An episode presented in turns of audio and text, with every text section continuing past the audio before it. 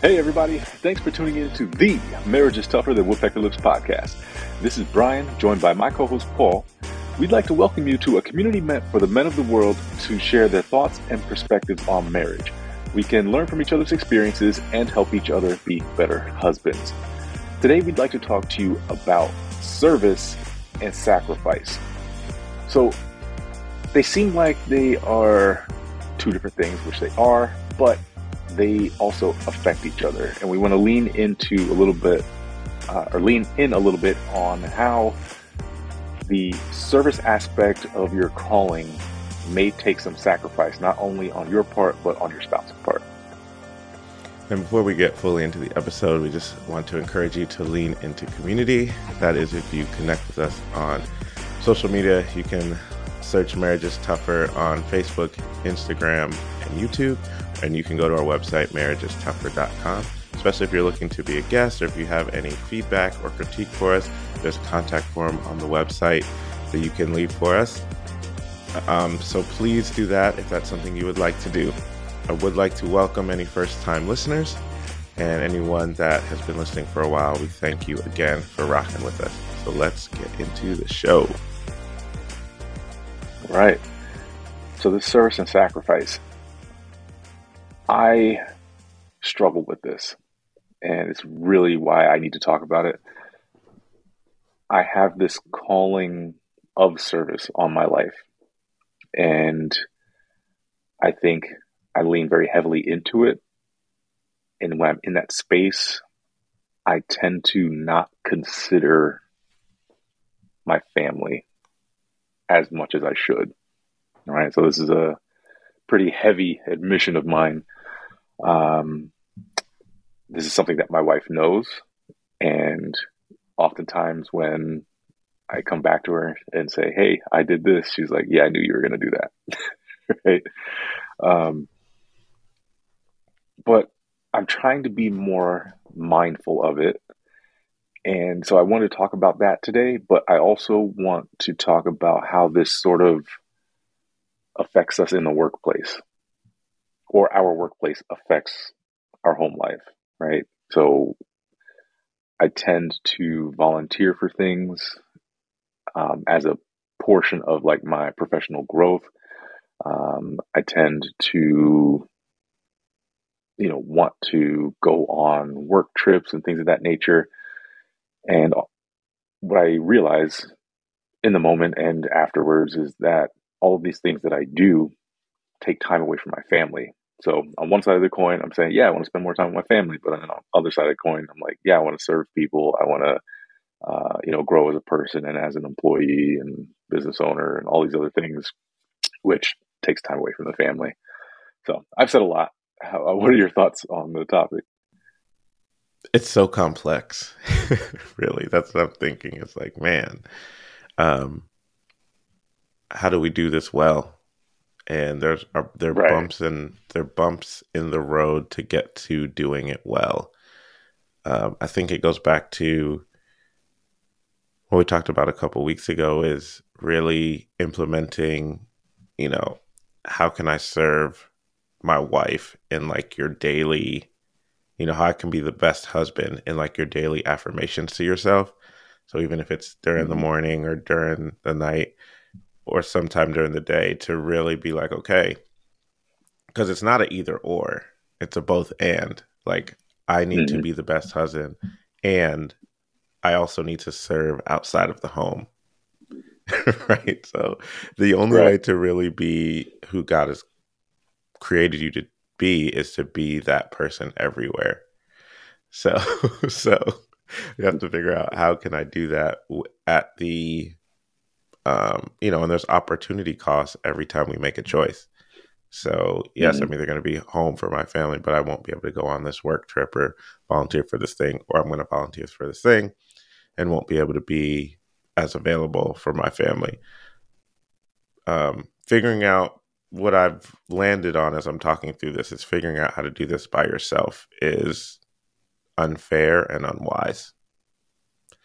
And I think a lot of times we just make decisions just because it works with our schedule, or we look at our calendar that we have with our wife and you know, all the events like, oh yeah, that fits on that day, but not really. And or I should say, and we don't say, let me think about this. Let me go talk to my wife about how she feels, right? Because just because it fits on the schedule, if you have, you know, two Mondays in a row where it works out, that might not work with what she has in line or what's needed. Maybe one Monday is good, but you know she might like to see you on that next Monday. right. You know, so um, I think that's where I'm landing as I'm processing through this. Yeah, yeah, that's good. And so I've been a lot better about that. Um, I do at least talk to her about what I would like to do. Blessed that I have the wife that I have uh, because as long as we don't have or she doesn't have anything else planned, she's typically very accommodating um, with the things that I would like to do or you know volunteer for, whatever the case may be. And you know, in this moment, as I'm reflecting on it, um, I think you know we can't always control when opportunities arise, but I think we could be more methodical and plan, uh, you know, kind of when we would like to make ourselves available for those for said things right? So if we kind of budget our time to be able to serve um, that'd be one thing. Or if we i guess basically figure out how we can serve together in you know joint ventures or um, similar interest, that could be a solution to it as well. Yeah, that's that actually is a great point. Um, obviously, your work stuff, unless it's like a some type of thing open to the community, it might be more one on one. But I would say maybe you make that a focus. You know, for the next calendar year, like anytime I'm volunteering outside of work, let's make it something that we both can do together. Um, mm-hmm. Whether it be, you know, a community drive of some sort, or, um, you know, I'm not really sure, but I know for my wife and I, we we volunteer a lot together, um, whether it be within our church context or we do, you know, the marriage coaching stuff and or just working with like kids. So we might not so okay i give a perfect example that you can do that it's singularly but it's the same right? So last year when i had a little bit more time um, and my wife did we volunteered to work the school lunch uh, during the school day. So we each like we were responsible. We were one of the volunteers on friday. Um so my wife would go one week and i would go the other week so like our ultimately she signed up but like we alternated days, so we someone would be responsible for that. So it's a it's a joint venture, but we're not together, but we're together and we're aligned on like, hey, this is what we're gonna do. And you know, the kids got used to seeing one of the parents and blah blah blah. So I think you could you could do something um, like that as well. Yeah, that's a good idea, man. I um I got to put a little bit of thought into that because I think our interests outside of the home aren't so aligned. Um, or what it is is that our friend groups are pretty diverse as well. Um, so the opportunities and scheduling typically with three kids fall along the lines of all right, I have the opportunity to go do this. Can you manage the kids while I go do that? right? So I, I think even getting the kids involved and you know stewarding our responsibility to show them how to be people who give and serve others um, is kind of weighing heavy on me as well. So, I mean, it, it's just something I need to figure out, but it's certainly not something that can't be done. Yeah, I mean that this is one of the those tough ones, right? Where it's like, yeah, I don't know how to flesh this out right now, but I'm open to talk about right how to do it. And I mean, service is important, and modeling that, like you said, is important as well. Um, and when you have young kids, and I speak only from the experience of having an older and a younger, um, they might not get it now either. But the example that you're setting, like, as long as you kind of maybe maybe it's not taking them to things, but maybe it's having the discussions about what you're doing. You and Katie having them in front of, like Cheyenne, she would definitely grasp what's going on. And she, so when she's older, she'll see. Because I mean, Isaiah has come back and said that multiple times, like, you know, I get it now, or I saw it. Like I didn't get it in mm-hmm. the moment, but as he got, as he gets older, he understands the value of what you're doing and why you're doing it. And, um, what that means to the community and your house, right? It's a it's putting forth a good name for the Hooks family. Like this is what we do. We serve, right? Yeah. So See, now they're in. Um, go ahead.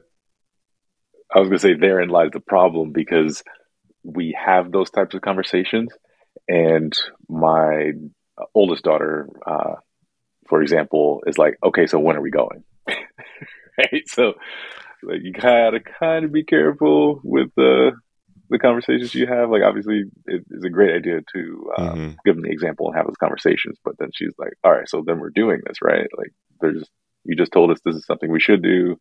Let's go do it." so you, you kind of commit yourself just by having yeah, yeah. conversation. Yeah, yeah. Uh, yeah, so I guess more selective combos, right? Whether it's pre- prefacing it, this is the idea, or you and Katie already have it solidified that we're going to do it and you're just kind of walking mm-hmm. through the steps.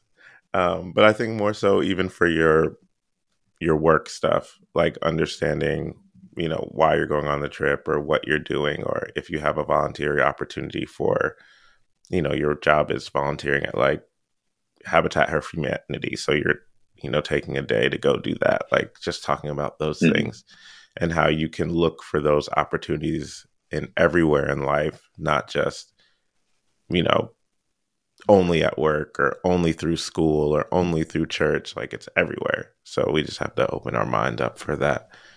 Um, but back to the that opportunity cost of being at home or or at work.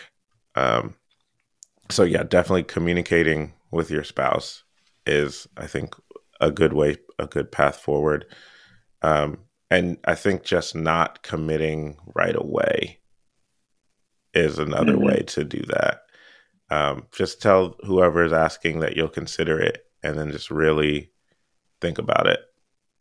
Because that also gives you a chance to, again, come back to your spouse and say, hey, this is what I'm thinking. Even though, like you said, like she knows you. She knows you're going to want to do it. You're going to do it. It's it's a part of your DNA. But I think opening right. that space for her to just be a part of it also helps. Yeah, and a uh, very recent example I could give the audience is, you know, I had an opportunity to pick up some on-call shifts, um, which technically isn't part of my job. Um, but they asked if I could make myself available in just a temporary uh, capacity. And, you know, they gave me the dates. I told them, you know, I would like to help, but I have to go have a conversation with my wife. Um, and also, the days that were available would fall on the same days that I work in my business. Um, so, you know, this is nothing that they aren't aware of. Um, I basically had that conversation with them and then came back to them the next day. But within the conversation with my wife, she was like, okay, I'm cool with you doing this, but not on the days that um, we already have plans or on the days that it's our kid's birthday, right? Uh, which two of the dates fell on uh, birthdays. And I think one may have fallen on a day where we had plans previously. Um, you know, but more or less, not that I forgot, but it's worth the conversation just in case there is something you forgot. So now you're saving face from having to go back to your employer and say, "Hey, I know I committed to this, but now I can't do it." Right? Um, it's that that check in is good. Uh, shameless plug for that calendar we use now that we don't get paid for. I just want to share this useful tool is the Skylight calendar. If you Google that, um, it is a shared digital calendar that you can set up somewhere in your house, um, connect it wirelessly to your Wi-Fi, um, download apps to your wife's and your phone, and you can share things instantly with each other through the calendar, schedule things instantly through the calendar, and uh, you know really just keep your family on the same page. Um, also, what I wanted to ask for any of the listeners, this is a chance for you to engage with the show.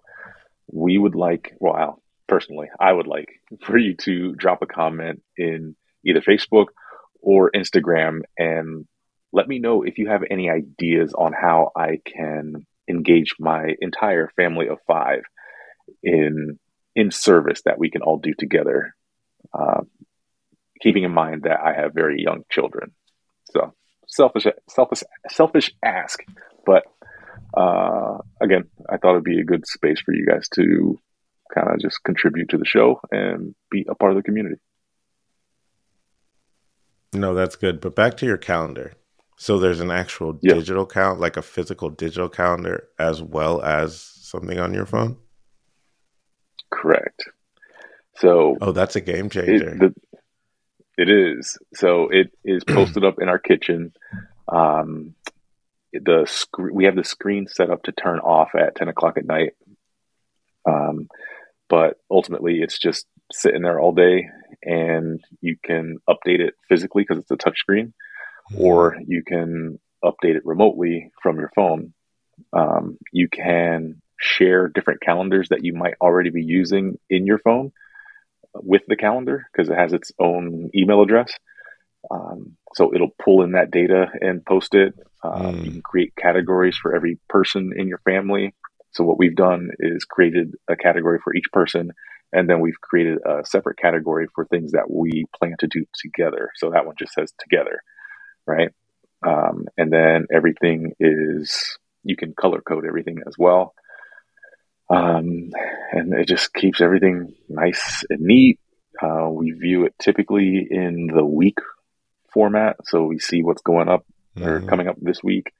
Um, but it, like I said, it just stays posted there, and it just makes life very convenient. It is not cheap. I'll put that out there. Yeah. I think the version that we got was right around 300 bucks, maybe a little bit more. Um, but as much as it took me to get over the hump of spending that money on a calendar, um, I very much feel like it was worth the money now. I mean, anyone that has anything going on uh, can see the value.